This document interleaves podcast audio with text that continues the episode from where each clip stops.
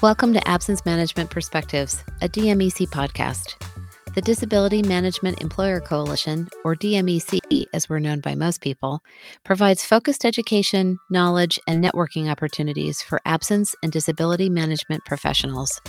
DMEC has become a leading voice in the industry and represents more than 16,000 professionals from organizations of all sizes across the United States and Canada. This podcast series will focus on industry perspectives and provide the opportunity to delve more deeply into issues that affect DMEC members and the community as a whole. We're thrilled to have you with us and hope you will visit us at dmec.org to get a full picture of what we have to offer, from webinars and publications to conferences, certifications, and much more. Let's get started and meet the people behind the processes. Hello, and welcome to Absence Management Perspectives, a DMEC podcast. I'm Heather Grimshaw, Communications Manager for DMEC. I'm here today with Terri Rhodes, DMEC CEO, who has led DMEC since 2015 and has 30 years of experience in the integrated absence management field. Terri will be facilitating today's conversation with Karen English, Senior Vice President of Spring Consulting Group, an Alera Group company, who has been involved with the DMEC Employer Leave Management Survey since its inception. They're going to talk about findings from the 11th annual survey today. Terri, I'm going to pass this off to you to start the conversation. Thank you, Heather. I am thrilled to be here today with Karen to talk about our survey and the results uh, from that survey. But first, I just thought maybe I could share some of the overarching highlights and uh, takeaways specifically around how leaves are managed. Um, so we know that you know FMLA has been around since 1993 uh, but still, today, there's a high percentage of employers who manage their FMLA programs internally. And so that's where the insourcing, the co sourcing, and all the information we provide um, around staffing and how uh, whether a, a, department is dedicated or desi- has designated staff so there's just a lot of information around how do employers manage their basic obligations. But then I think some of the more recent uh, requirements for paid sick leave and paid family leave, and then paid family and medical leave that um, are being implemented in many states uh, we have some some really interesting information in the survey around those particular programs. And again, we're seeing that a number of employers, a high percentage of employers, are managing their paid leave programs internally, uh, particularly the paid sick leave component and the paid parental leave. Uh, a lot of times, those are by employer policy. And then the paid family and medical leave trends, we're seeing that as as states are being implemented, employers are trying to use their state systems to manage those obligations. So, just at a high level, kind of a little, uh, you know, uh, tickler for you so you can look more deeply into those um, those pieces in the survey because I think paid sick leave, paid family leave is really at top of mind for, for everyone today.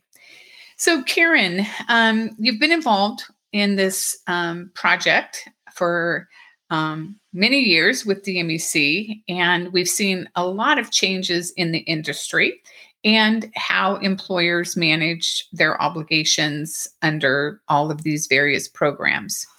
Can you share some of the biggest changes you've seen since our first survey? Of course, not just that the survey is longer and that we have more questions, but can you share what you've seen in terms of change? Sure, Terri. And there's so much to say about this. Uh, thinking about 11 years going and still going strong, right? Uh, but first off, you know, employer awareness levels and really sophistication around leave management has gone from zero to 100 over the years.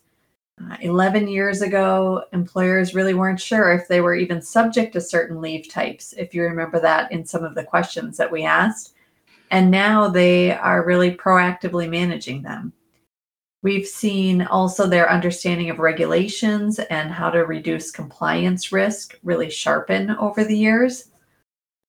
And then, probably more most currently, approaches to ADA and accommodations are finally starting to formalize, like FMLA did long ago. I'd also just say that uh, employer use of data and reporting has increased and improved. And really, the focus on employee experience is coming through in the processes that employers are putting in place. And overall, I would just say what used to be kind of a misunderstood area has become a specialized career for so many people.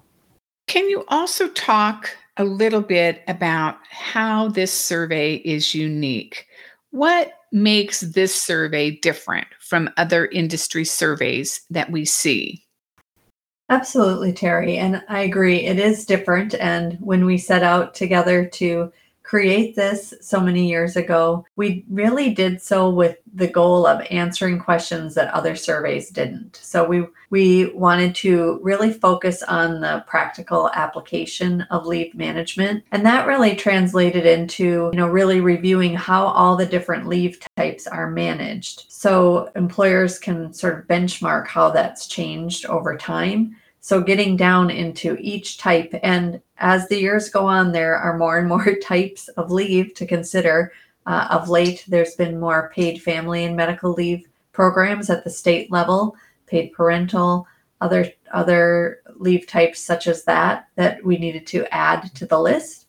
Uh, but really looking at those closely instead of just saying, you know, how do you manage absence? Um, it also means we ask about practices and processes that employers are doing in their day-to-day life. Uh, we really wanted to, you know, have employers be able to come away from reading the white paper, for example, each year, so they have something they can take back to their offices and, and apply with their teams. When we look back at the original survey and the purpose of the survey, it was really to measure FMLA and how employers were managing FMLA. ADA wasn't really part of it. I mean, it's been there, and employers have been struggling with managing ADA, but it wasn't a, a, a big component of the survey at, at the inception of the survey. And as we have progressed the last 11 years, so have the obligations of employers and the complexity of the leave laws, the integration that's required. And I guess in looking at today's survey and thinking about where we were 11 years ago, it's surprising to me that so many employers still use manual processes and although that changes from year to year, there's still a significant number of employers that manage these leaves internally and they don't use a vendor to help them and they don't have a software solution.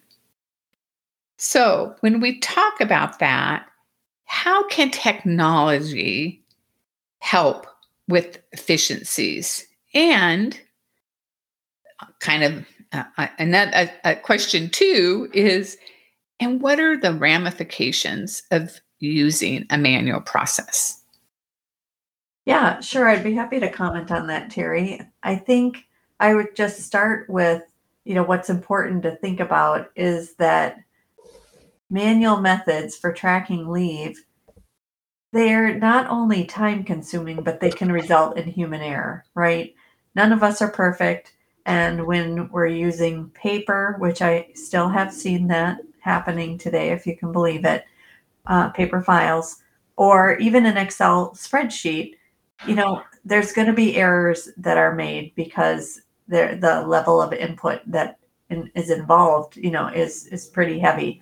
Um, you know, and of course, the size of employer really drives how many inputs there are you know, their smaller employers will have more leaves, but you know, I have seen large employers, you know, in the above thousand or even above five thousand realm using spreadsheets. Now, they were good spreadsheets, advanced spreadsheets, but that time involved to input everything, um, go from one step to another, um, it's not, you know, takes a lot of time and can be subject to errors.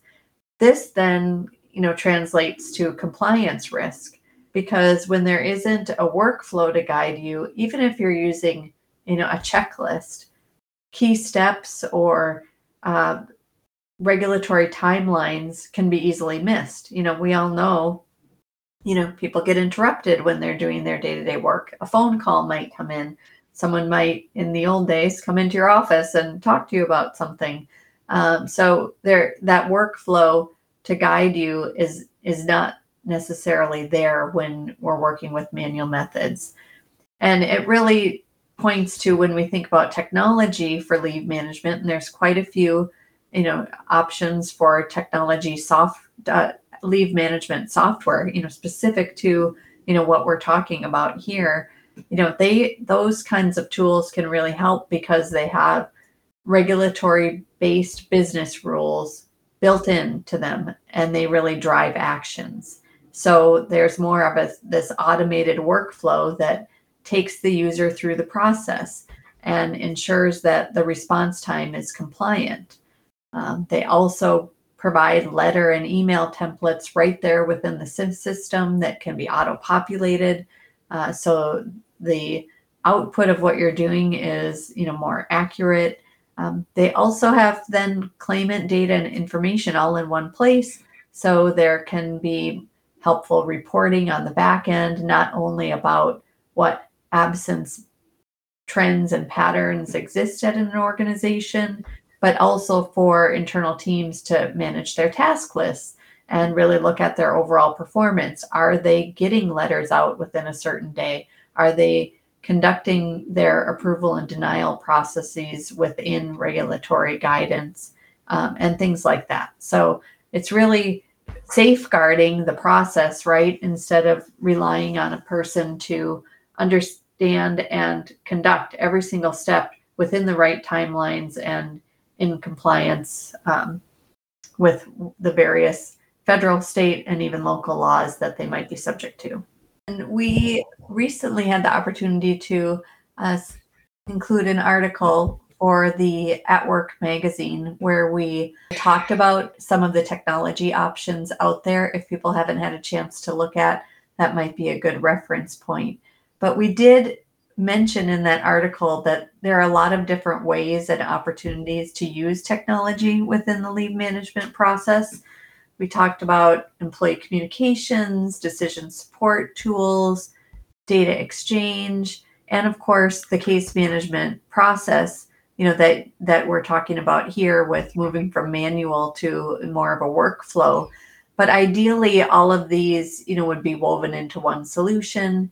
And we're really at a point in this stage, you know, thinking back to your first question about what has changed over time we're really at a point where employees expect digital options for interaction, right? All of us are, uh, whether we like it or not, are using our phone all the time. We're going to websites that that have even workflow there, portals where we do things. It's just become, you know, the way people are interacting. So really, you know, best practice is for an employer to really look at their current state operations against these areas so they can identify gaps to fill.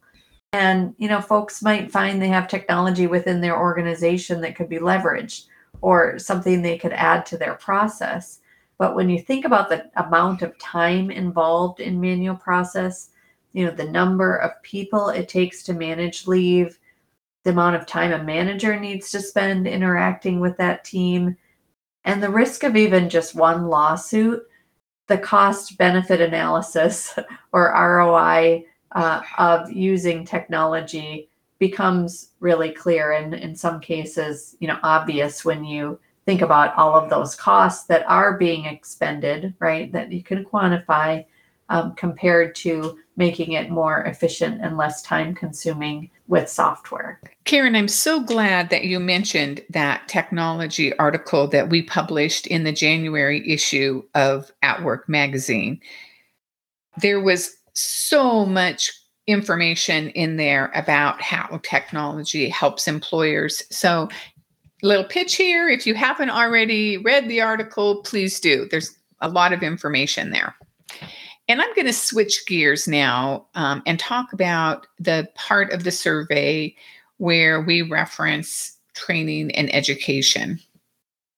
And this has been an area that has been in the survey every single year where employers tell us that they need training for their supervisors and managers and that it's very difficult. And we know that frontline supervisors are the ones who are talking with their employees. An employee may say something to them that they're suffering from some kind of issue that may prevent them from performing their work or working up to par. And unbeknownst to that supervisor or manager, they've just been put on notice. And so, one of the things that DMEC did um, in recognition of this is we developed the supervisor training for managers and supervisors on FMLA and ADA. And it's not how to manage FMLA or ADA, it's really how to understand when an employee has triggered the employer for an FMLA or ADA event. And this is a, a, simple little video. It's an animated video. Um, hundreds of employers have taken advantage of this training. And, you know, it's a way for employers to do low cost training for their managers and supervisors. And given the fact that the Department of Labor and the EEOC has penalized employers, particularly when managers and supervisors don't understand their obligations under the law. Uh, we think this is a timely timely education piece. Yeah, and I agree with you, Terri. We we see that every year in the survey, right? Um, that this is a challenge for uh, organizations, and also completely agree with you. The methods for training, you know, have expanded and really improved, right? Um, employers have a lot of options at their fingertips, including you know manager training that that DMEC can offer to them. Uh, but at the same time, the complexity of leave has increased. So even though there's more tools, more options for them, you know the the the bar keeps rising on you know how um, how complex things are getting out there, and that's happening at the same time that managers and supervisors you know have more on their plates right? Especially with the pandemic the last few years and all of the all of the new things that brought to bear for so many people. Um, we've got everyone moving more quickly. Uh, and i think what it kind of boils down to is we're at a point now where managers need and really everybody need things in kind of digestible bites right? We there was a time where you know training was really focused on making sure managers understood what FMLA was, understood what ADA was, understood all the intricacies of the different leave types, where now we are really wanting managers to just understand what they need to do next, recognize that it might be an FML or an ADA event, for example. I know we've talked about that quite a bit, Terri, in just our discussions and, and the various trainings. Uh, but being able to recognize when they need to do something and then what they need to do next more so than knowing the ins and outs of every single leave type, every single law that an employee might be subject to. This is a great segue into our next discussion point, which is the different roles that absence management professionals juggle in addition to leave management, meaning are you a one person HR department? And so you're recruiting, you're doing performance review management, you're doing payroll, you're doing leaves.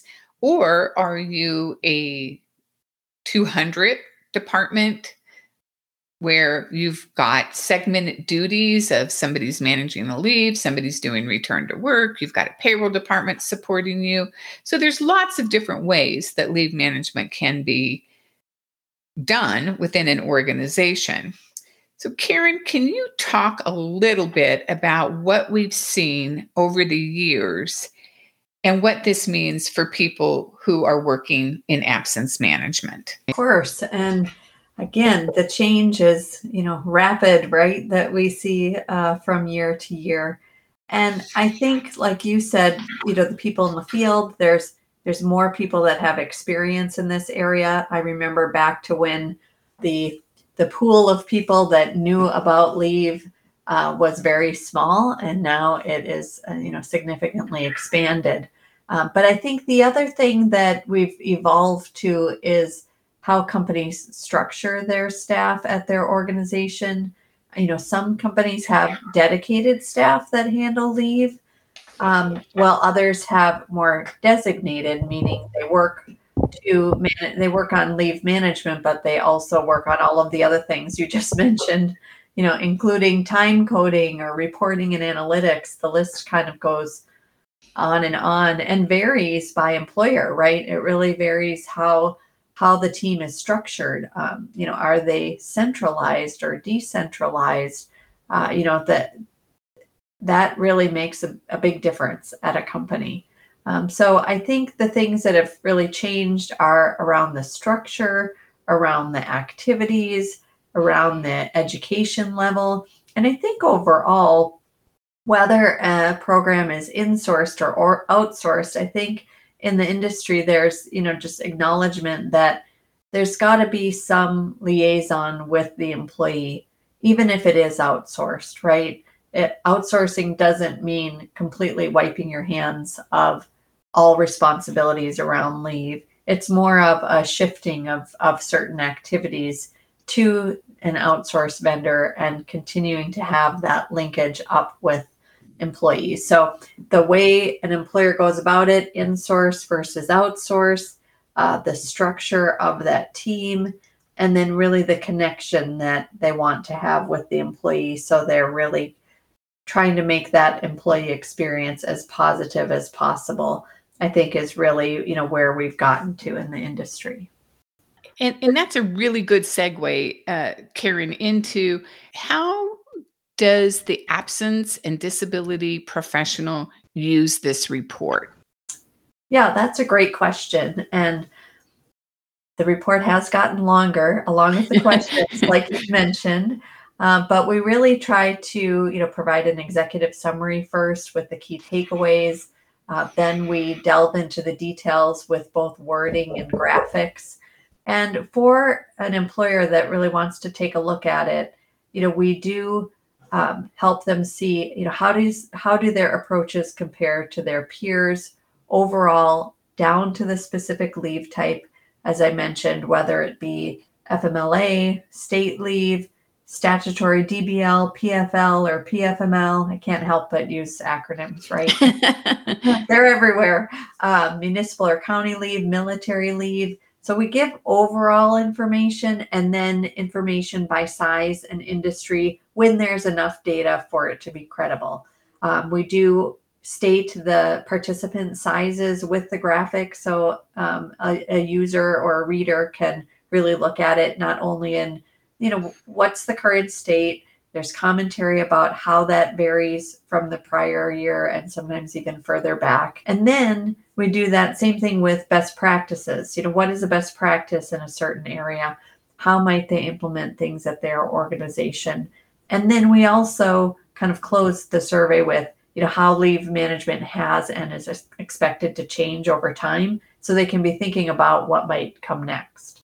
And you know we've we've been talking about this survey as an employer leave management survey and focused on employers. And you know obviously the employers are the ones who respond to the survey but this survey is used very broadly within our professional community meaning brokers and consultants use the survey Insurance carriers and third party administrators use the survey. As a matter of fact, I have many of them asking me every year when the survey is going to publish because it's such become such an industry mainstay and has such valuable information. So, you know, for those of you who are listening out there, yes, there's a lot of valuable information about employers and how they manage their programs, but the survey is used. Um, and we're very proud of this fact um, by our industry community. I'd like to talk a little bit about the benchmarking questions that we have added to the last two years survey. Benchmarking is so important to an employer's program. It, you know, it, it's valuable data about what you're doing and how you're doing it. But in addition to that, we have we're collecting data so that industry and employer size can be compared to your own programs. For example, what does your waiting period look like for short term disability? How much pay? Um, do you provide? Are there is there an elimination period? What happens with long term disability? Um, what's happening with your bereavement leave? So there's so much information in this survey around benchmarking. So, Karen, could you talk a little bit about why companies would need benchmarking data, and then maybe provide some more specifics around the questions that maybe I didn't cover. I'm really excited about the benchmarking survey that DMEC is doing and the kinds of information we're going to be able to make available to members and you know the industry at large and even the way we're we're going to be able to make it available um, you know we're really focusing on employer plans and policies so that employers have you know a solid set of benchmarks that they can turn back to. So you know first to one of your questions you know why do companies need benchmarking data? I think the very first aspect of it is to understand if their program performance is normal or what they should be expecting i'm using quotes you can't see me but i'm using my fingers for quotes around that because you know, I've had employers ask me just that. Are we on the right track? You know, okay, this is I see the experience here, but is that is that where we should be or should we be thinking about something different? Um, you know, if the answer to that question is no, you know, or even I don't know, benchmarking can really help answer that. So, you know, sometimes it's it it's used to validate program structure or practices and in other cases, it's used to support why a change should be made. And so I think one of the great things about benchmarking is wherever an employer is in their process, it can come into play, right? Tell me if I'm on the right track. Is this where we should be? You know, should we be thinking about something that differently? You know, our peers handling their policies differently than us and why, right? Benchmarking prompts questions. Um, you know, why are other people doing it differently? And are we okay with how we're doing it? You know, just in understanding more what the reasons behind it. Or is it time to make a change? You know, making a change at a company, you know, we've been talking about how busy everybody is and, you know, how how bandwidth is is just a problem everywhere. You know, if if a if a employer wants to make a change to their plan or policy, depending on their environment, that might not be such a quick thing. And so, data and benchmarks to show, you know, we we need to make this change because what we have is not competitive, for example. It's not helping us attract and retain employees. Know, having that data in a succinct fashion or manner really can help you know an absence professional bring that to whoever they need to at their organization to make the need clear. We just released our standalone benchmarking survey april 25th and this survey will be conducted every other year and our leave management survey will be conducted every other year. So this year, you're not going to see a leave management survey, but you will see the benchmarking one. And next year, you'll see the leave management survey, but not the benchmarking one. Hope that wasn't too confusing. But in any event, uh, please do participate. Please do take the time to answer the questions. And um, we're excited about the opportunity to provide some detailed benchmarking program information to employers. Karen, thank you so much for your participation today. It was a joy talking with you and getting your perspective, and also um, being able to provide more information around how employers are managing their leave of absence programs. So, again, thank you. Well, thank you, Terri. I always enjoy talking with you and um, sharing the passion we both have for this topic.